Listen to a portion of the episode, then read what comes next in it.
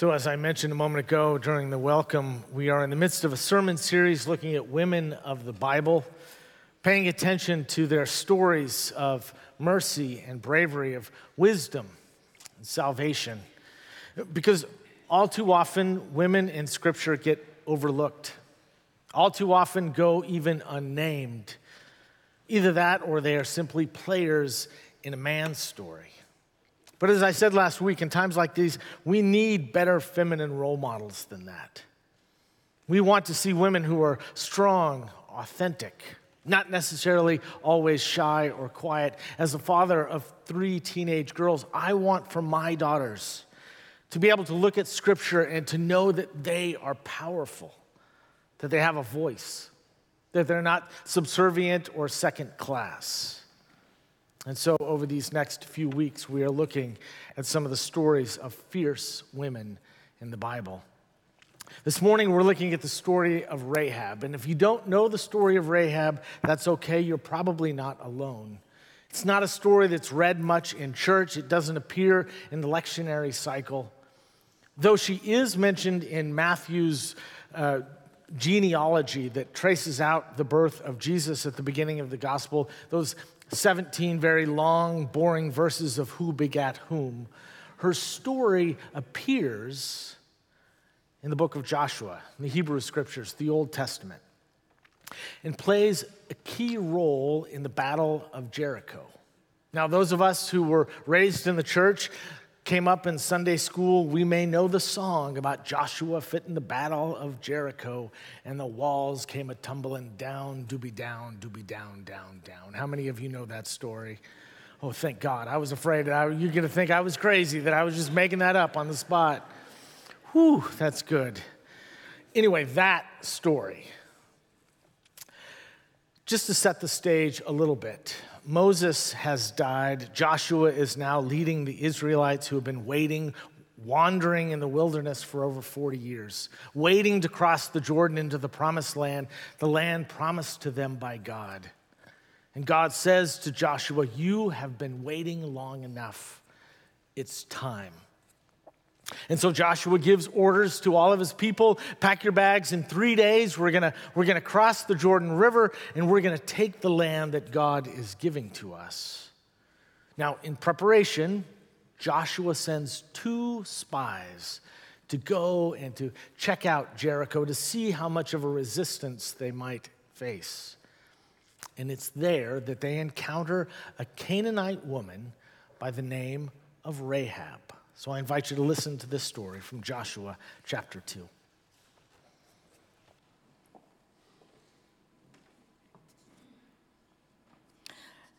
From Joshua chapter 2, verses 1 through 15.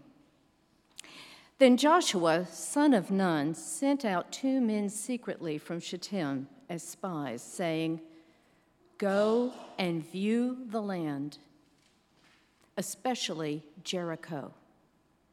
So they went, and they entered the house of a prostitute whose name was Rahab and spent the night there. The king of Jericho was told, Some Israelites have come here tonight to view the land.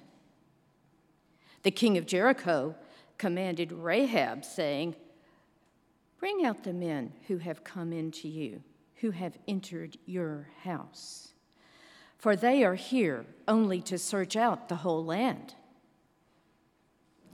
But the woman took the two men and hid them.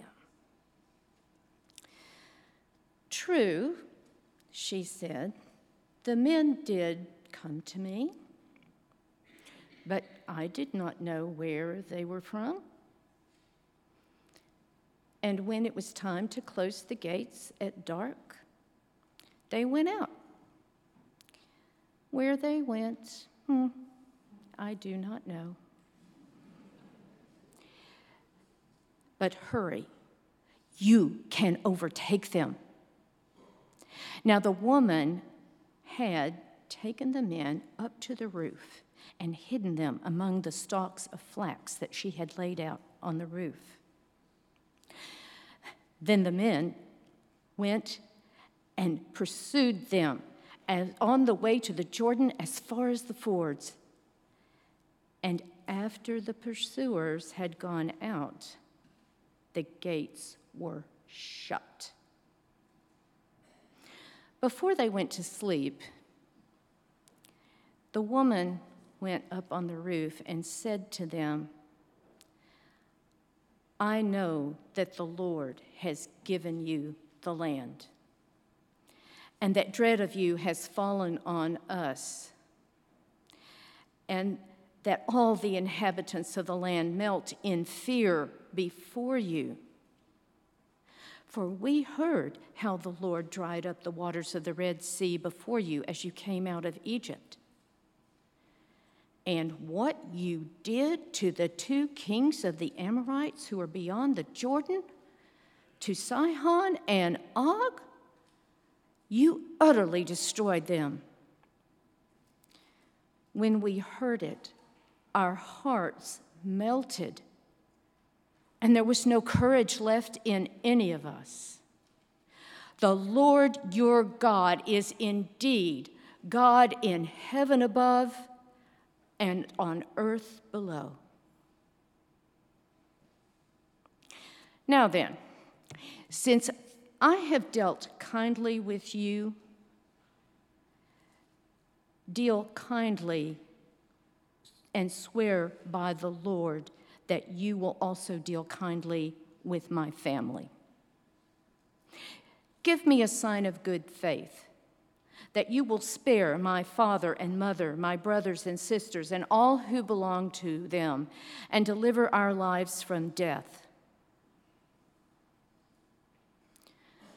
The men said to her, Our life for yours. If you do not tell this business of ours, we will deal kindly and faithfully with you when we come into the land and God gives us the land.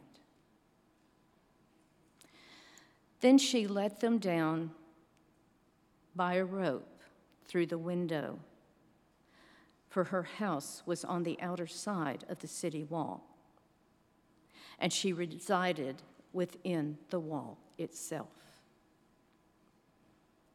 The word of God for the people of God.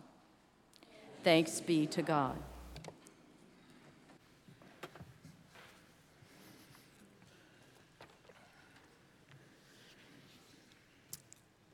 Okay, so I left out one small little detail in the description of Rahab.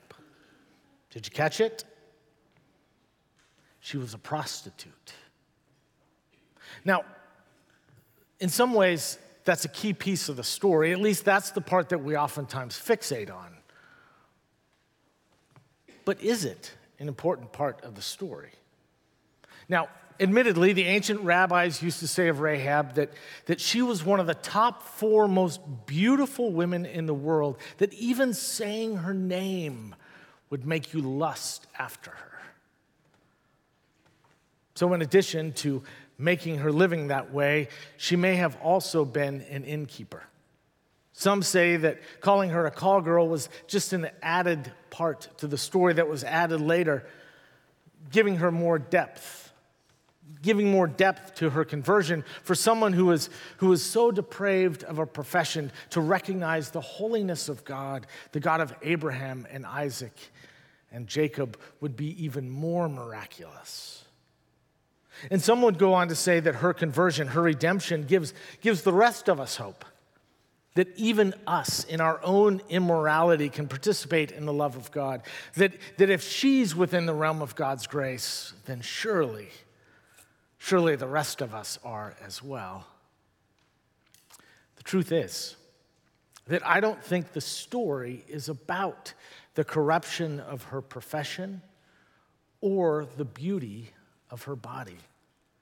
Either way, whether she's a, a woman of the night or runs a bed and breakfast, her home would have been, would have been a place of, of many comings and goings, a place that you can find out all sorts of information about all sorts of different people. And we can't know for sure, so let's just go with the story before us and assume let's just assume that she ran an unpretentious little establishment in the red light district of Jericho. And that she was known for more than just her warm and generous heart. Now, on that night, there was a knock on her door, and when she opened the door, she, she saw two men that looked, well, they looked scared. Intrigued, she invited them in, planning to relieve them of their anxiety, but also their money. But it became clear soon enough that they were anxious out of genuine fear. And so she asked them what was wrong, and they looked at her, taking in her overwhelming beauty. And they took a deep breath and they poured out their story about, about wandering in the desert for 40 years, about following their God to the promised land, about how God was about to take over all of this land but first, they were to scour it. And oh, by the way, do you mind if we stay here for the night? Well, while they were talking, there was another knock on the door, and knowing somehow that something was amiss, she, Rahab sent those other two visitors up to the roof to hide. And when Rahab opens the doors, she finds these two messengers for the king. And they say, Spies have come from the enemy Israelites. And they were, they were seen in this neighborhood. The king demands that you hand them over to us. Well, Rahab says, Well, sure enough. There were a couple guys here, and we did what we do, and then they left. I don't know where they went, but if you hurry, I'm sure that you can catch them. And off they went. And it was then that she went up to the roof and sat down in front of these two men. She curled her feet up under her and she said, Listen, I know who you are. I know who you are. I know about the Red Sea and about how you killed all the Amorites. I know who your God is. And I know that your God is really the God. And I will help you if you help me. If you'll help my family, my parents, my siblings, all of their children, you'll help our family, right?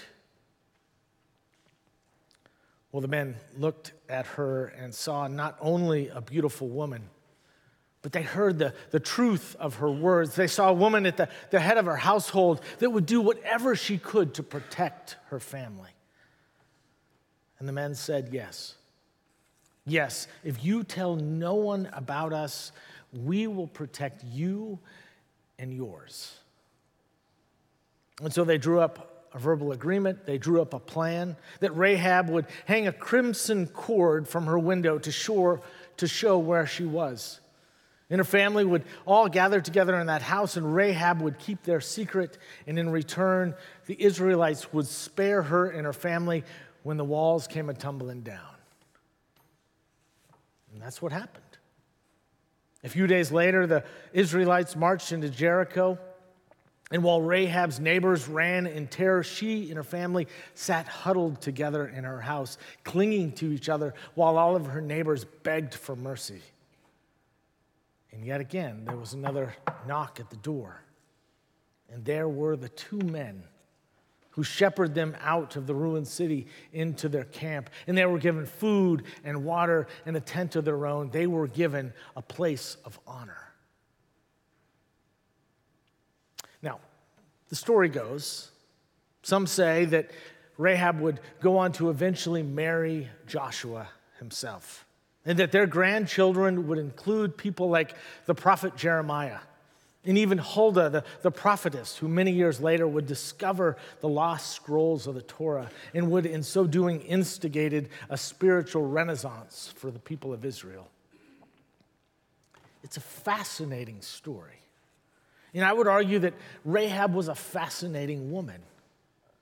But it's interesting to me that the part that we always focus on, the part that we always dwell on, is the fact that she was a prostitute and how she looked. But ultimately, that's not what the story is about, is it? It's not about the morality of profession. It doesn't matter the beauty of her body. There's more to Rahab than just that. Most interesting thing about Rahab has nothing to do with how she makes her living or what she looks like. You see, I would argue that there is always more to women than their bodies. Though, go to any grocery store and stand in line, that's not what the magazines in the grocery store checkout line will tell you.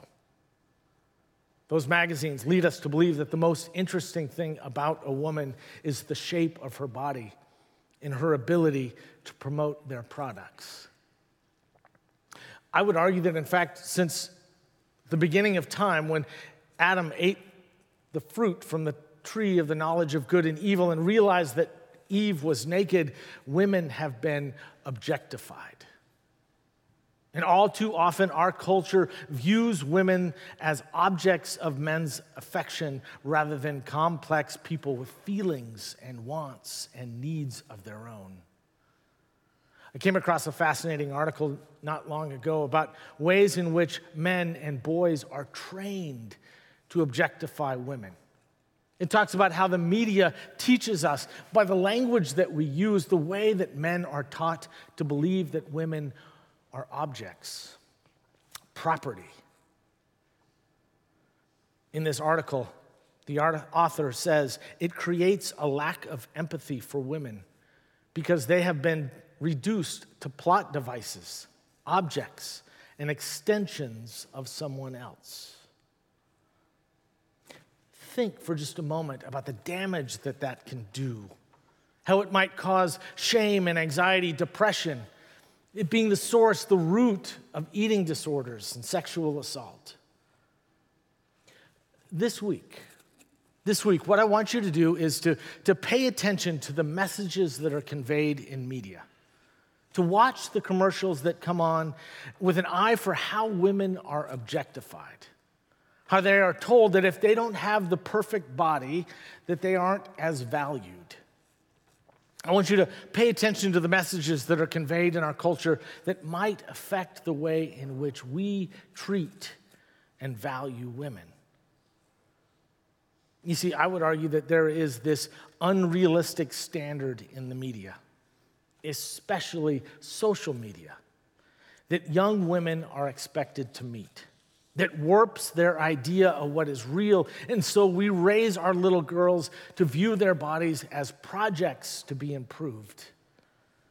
And as a result of that, a quarter of a million teenagers have cosmetic surgery every year.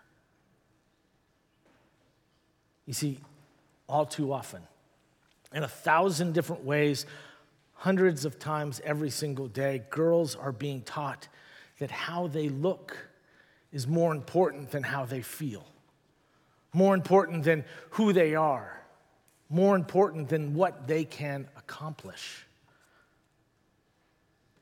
As one woman says, I just think that is harming women psychologically, physically, mentally, socially, emotionally.